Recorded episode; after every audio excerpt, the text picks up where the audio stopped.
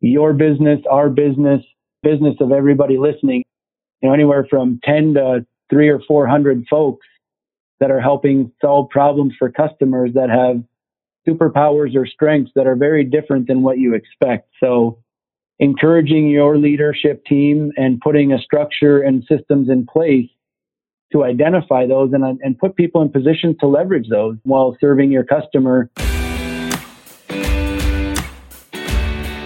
Welcome to the Manufacturing Executive Podcast, where we explore the strategies and experiences that are driving mid sized manufacturers forward. Here, you'll discover new insights from passionate manufacturing leaders who have compelling stories to share about their successes and struggles. And you'll learn from B2B sales and marketing experts about how to apply actionable business development strategies inside your business.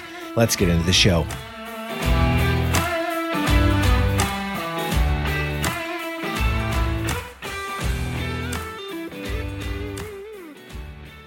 Welcome to another episode of the Manufacturing Executive Podcast. I'm Joe Sullivan, your host and a co founder of the industrial marketing agency Gorilla 76. We talk a lot on this show about shiny manufacturing technology and digital marketing and sales strategy. But sometimes the keys to success in our businesses are simple, fundamental things like listening, listening to our employees, listening to our teammates, listening to our customers. Today, I'm talking with someone who has taken this concept to heart. So let me take a moment to introduce our guest. Joe Molesky has enjoyed a career working inside mid sized manufacturers. From listening to the family stories on the Iron Range in Minnesota to following his dad around a printing company in Seattle, Washington, Joe has always wanted to know more about not only how we make things, but why people feel the way they do about the company that they work for. Joe spent time in varied roles throughout his career continuous improvement director, business development manager, production supervisor, and VP of operations. Now leading operations at Multisource Manufacturing LLC, Joe brings an intense focus to organizational change, rapid performance improvement, all within a system that ensures that each team member both knows and applies their natural strengths to their job each and every day. Joe, welcome to the show. Hey, thank you for having me. Well, Joe, when you and I talked a few weeks back to prep for this conversation a little bit, you told me your uncle's story from his days as a millwright on Minnesota's Iron Range, and I, I, just sat there thinking, "Wow, this is this is pretty cool," and it's a, it's it's really interesting how it inspired you in your own career and journey. So, I'd love for you to share that story with our listeners if you're willing, because I think it's a great lead into the conversation we're about to have. Yeah, I'd love to share that story as it's one of my favorites that I've told many times. And the story really goes, like you said, my uncle was working for one of the largest steel producers or iron ore producers on Minnesota's Iron Range in the 70s and early 80s. And he was working as a millwright, and his role was to produce parts that would be used in the maintenance of equipment, big belt lines, and such around the property. And when he came in one day, he pulled a work order that he had to do, and he looked at it and went approached his manager and said, "Hey, I've got an idea on a change for this part that would likely increase the longevity and reduce the amount of downtime on a belt line moving between different areas of the facility. And his manager looked at him and said, Bill, I pay you to make parts, not to think, and I would appreciate it if you'd go back and do that. And so that was pretty impactful to hear. But what I took away from that in my career over time was I never wanted to be in that position, right? Every employee's got strengths. And I talked to you about my uncle a little bit more, which highlights this even further. My uncle is able to build anything for with his hands, metal, wood, you name it, very creative individual, a constant thinker. And in one sentence, it changed his career in perpetuity until he retired. In his own words, he said, after that day, I never offered another, another example or another idea to the organization because it was clear that they weren't valued. And so what I, as like I told you, I took away from that. I never I was very young at the time. I was 23, working my first job as a CI specialist at a granite company. And that really hit me pretty hard and made me change the way I think about leading and has impacted all the way to now. Yeah, it's it's just you hear these stories and you think what a waste when you think of all the resources and brain power and experience and different skill sets that people inside your organization have and and then you see these top-down leadership approaches where it's kind of nope, this is how we do it and that's it. Right. It carries on even like we talked before, it carries on to this day. Even when you step into a new organization, it may not be as dramatic as the conversation my uncle may have had. But as leaders, you have to be very cautious about the words that you use when you use them because they carry a lot of weight, right? And this individual that was speaking to my uncle was a foreman, a supervisor. The guy also was a millwright at one point in time. And that's the approach that he took. So there are still a lot of people in, in our world in manufacturing in the small to mid-sized manufacturers where those approaches are still more common than we, than we like to believe. So as we step into those roles, into those organizations, we still have to work with those employees and convince them that that's not the approach that we're going to take. Yeah, absolutely. Well, Joe, I'm going to quote you from a recent article you wrote where you said if you focus on implementing canned lean tools and you do what so many others have done, you're likely to be disappointed. It's critically important that you understand what your customers value, understand how you create value, and relentlessly improve the processes that support those value drivers. Can you unpack that one for us a little bit? Yeah. I'm going to take that in a, in a couple different ways, right? Like I, I think about any lean transformation or organizational transformation that needs to take place. And there's an infinite number of places to start those journeys. It's still common today, even though we've been preaching for 15 years that tool based approach to implementing lean or anything else just doesn't work. Unfortunately, that still happens, right? We have companies that want to dabble or try lean and they'll send a few folks out to a you know, a workshop. They'll come back with ideas around 5S and visual management. They'll start putting those things into place and things will look really good, right? The cleanliness, the organization, all those things look great. The challenge is that often takes months and months. And then as we review results, we're not seeing improved customer experience. We're not seeing improved financial experience within the, or financial performance within the business. And so support will begin to wane. No matter how nice your shop looks, spending time for what can feel like window dressing starts to lose steam really quickly. And typically what happens is those companies just had their first false start, right? Which is not uncommon. And that's where they often start is a tool based approach disconnected from customer value and company performance. So like you mentioned, focusing on, on your customer, understanding what they value through collaboration with your your commercial team or sales team and key customers. It's important to focus on key customers. You can't focus on all of them to drive the transformation in your business. You need to understand your most valuable customers and what it is they're looking for. And the best part about that is when you realign or you start your tra- your transformation where your biggest and most important customers can feel it, the rest of your customers typically benefit from that as well, even though you didn't spend the time focusing on them. They get a natural improvement from what you're doing to your business. And in order to get there, identifying where you drive value, there's a, you know, some of us in the past that worked together coined the term the key moments of truth. And that can exist in a manufacturing process or a service delivery process for a manufacturing company that might support the products that you produce, right? And what those really entail is what are the things that need to happen in a cycle, a sale, delivery for your customer to essentially recommend you to a colleague or a friend, right? And so if you unpack a business, it might be something like confirm you have my order, confirm my lead time, let me know when my product has hit your manufacturing floor, say in the contract manufacturing space, confirm it's going to be on time. When did it ship? First time quality. If you can answer six yes to all six of those, that customer is likely to be satisfied.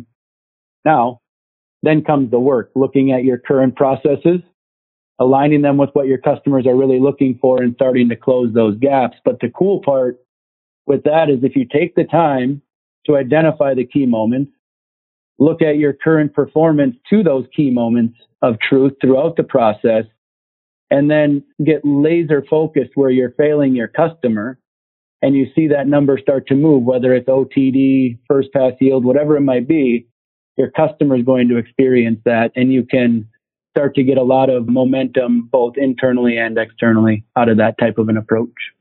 Yeah, I really like a lot of things that you just touched on here. I mean, the first one is the idea of focusing. And it's something I talk about in my world as a, marketing and sales guy is when you, when you try to be everything to everybody or make everyone happy, you wind up just spreading yourself thin and accomplishing very little. And so I see that in the, on the business development front.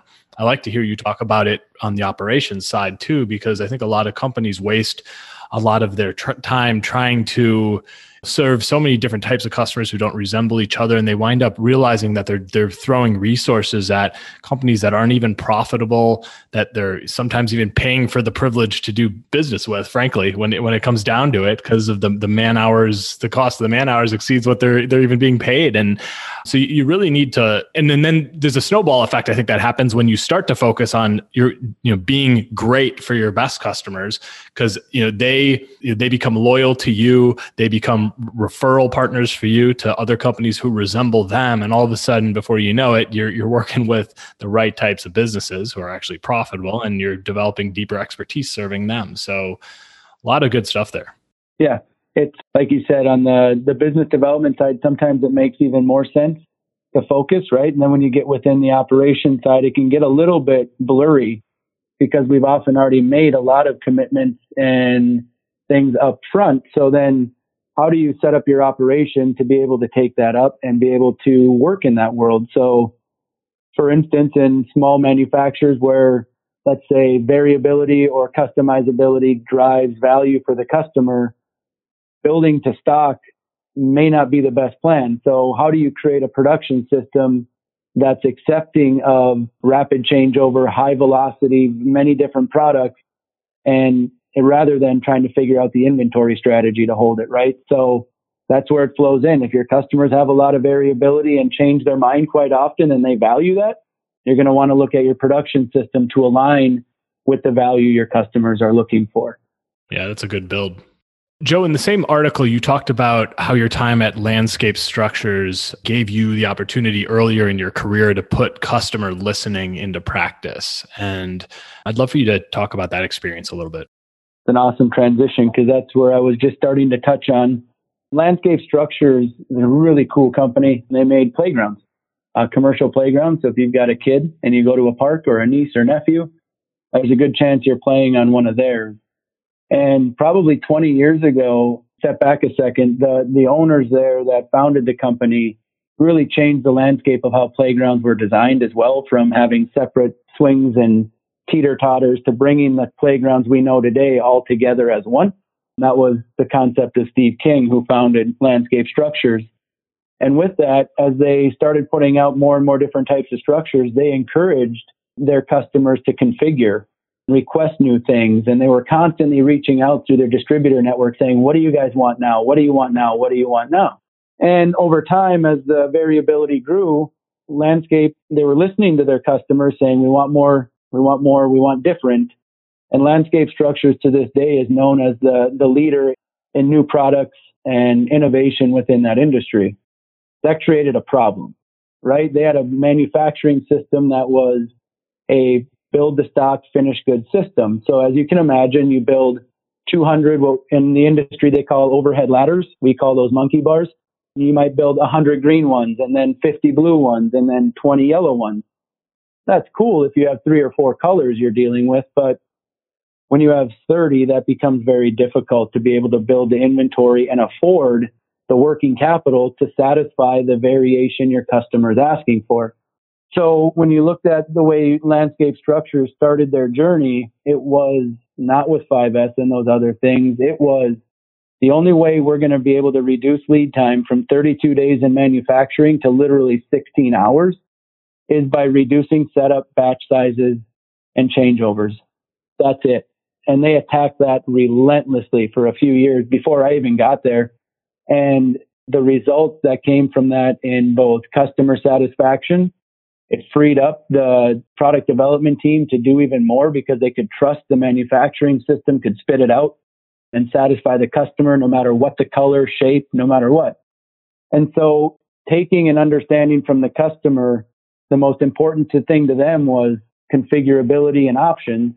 And then working that all the way through their lean journey, where they started, what they focused on. it's still going there today. I haven't I haven't been employed there in 10 years, but I I to the folks and they're they're still working that way. So and the last piece I'll share with that is in terms of a vision statement that got us all behind it is something as simple as we're pursuing one sales order flow. We want to produce one sales order and then switch to the next one and then switch to the next one so it can continue to flow through our system.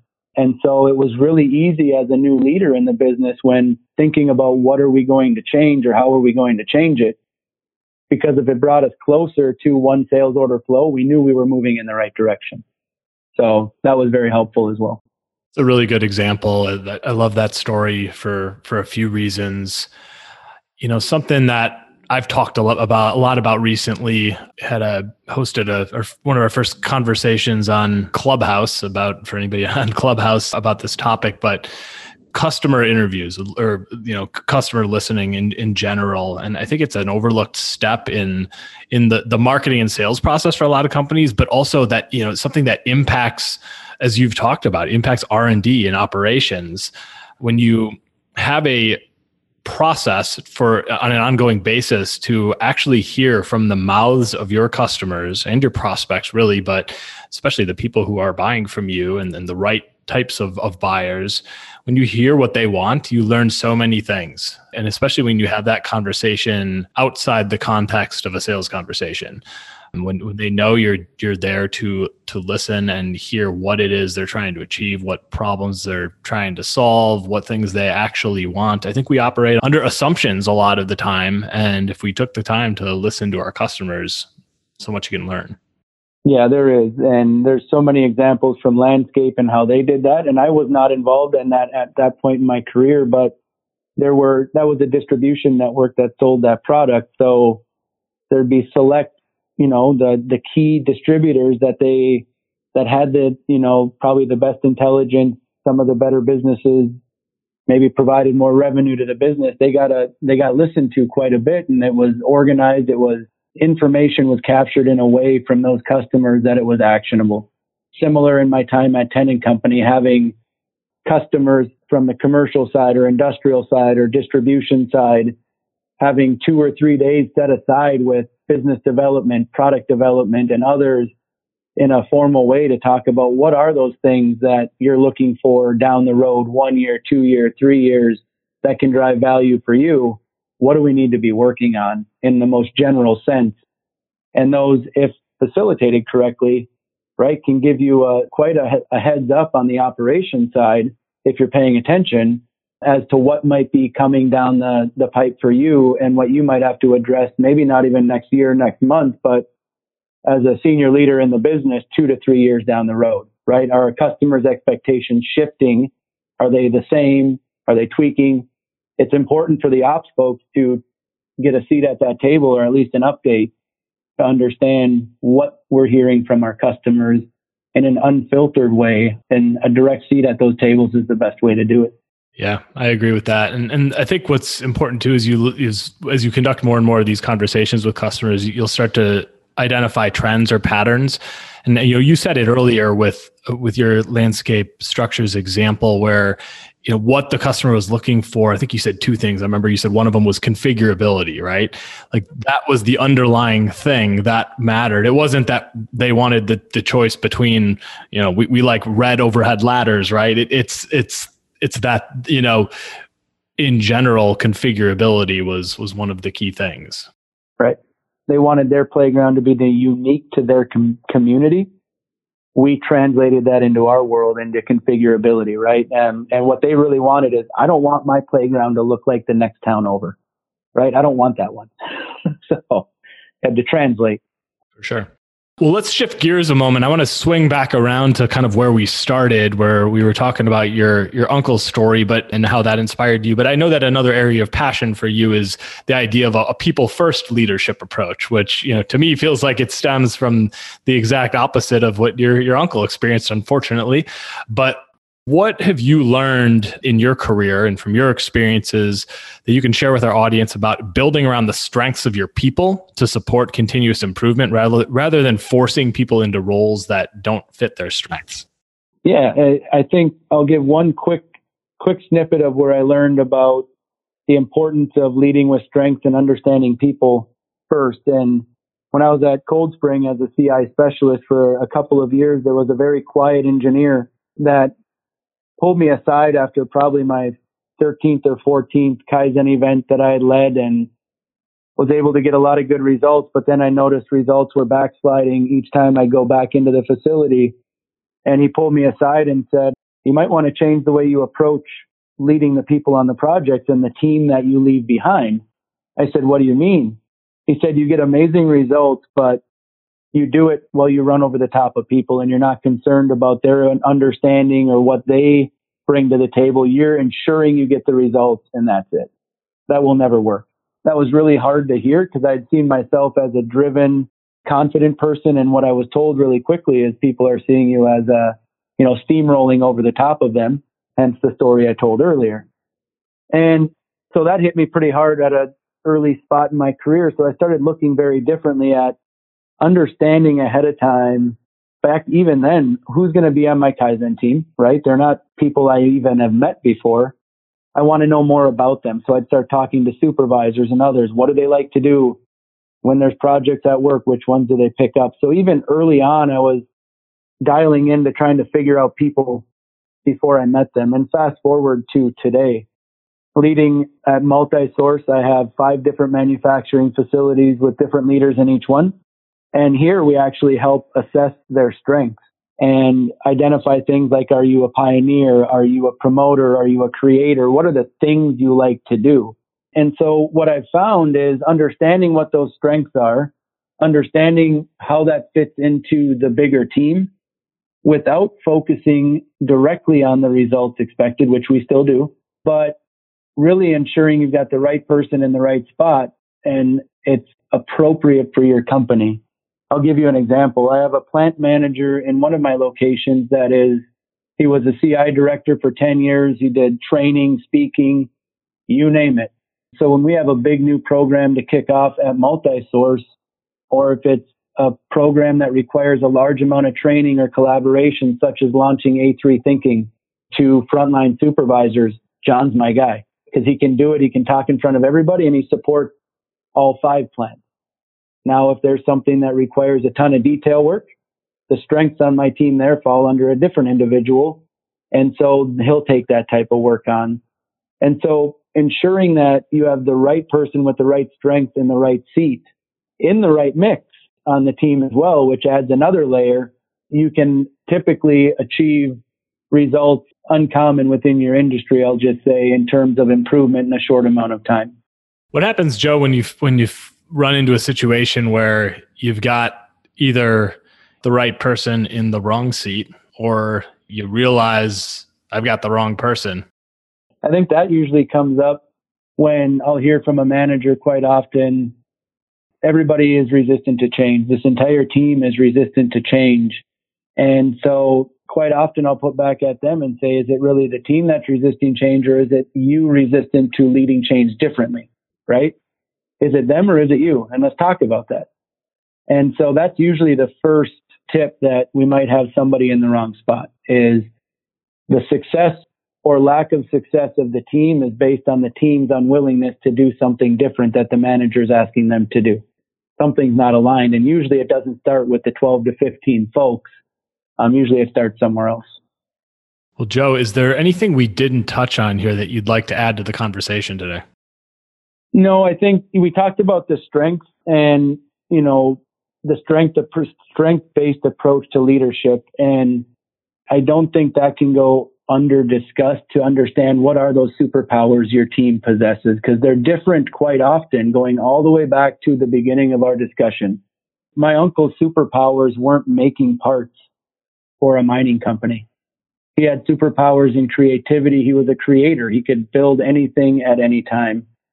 Your business, our business, business of everybody listening, you know, anywhere from 10 to three or 400 folks that are helping solve problems for customers that have superpowers or strengths that are very different than what you expect. So encouraging your leadership team and putting a structure and systems in place to identify those and, and put people in positions to leverage those while serving your customer again, I don't think that can go understated. So I, I kind of wanted to take a chance to to go back at that a little bit.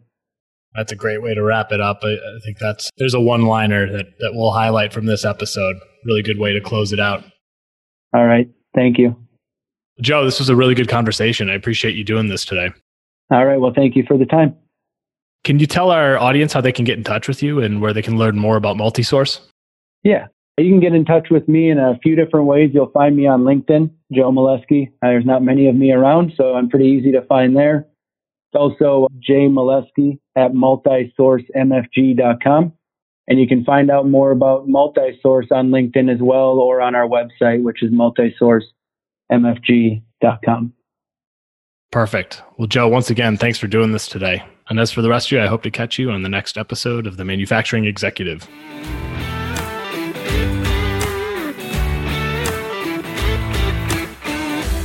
You've been listening to the Manufacturing Executive Podcast. To ensure that you never miss an episode, subscribe to the show in your favorite podcast player. If you'd like to learn more about industrial marketing and sales strategy, you'll find an ever expanding collection of articles, videos, guides, and tools specifically for B2B manufacturers at gorilla76.com slash learn. Thank you so much for listening. Until next time.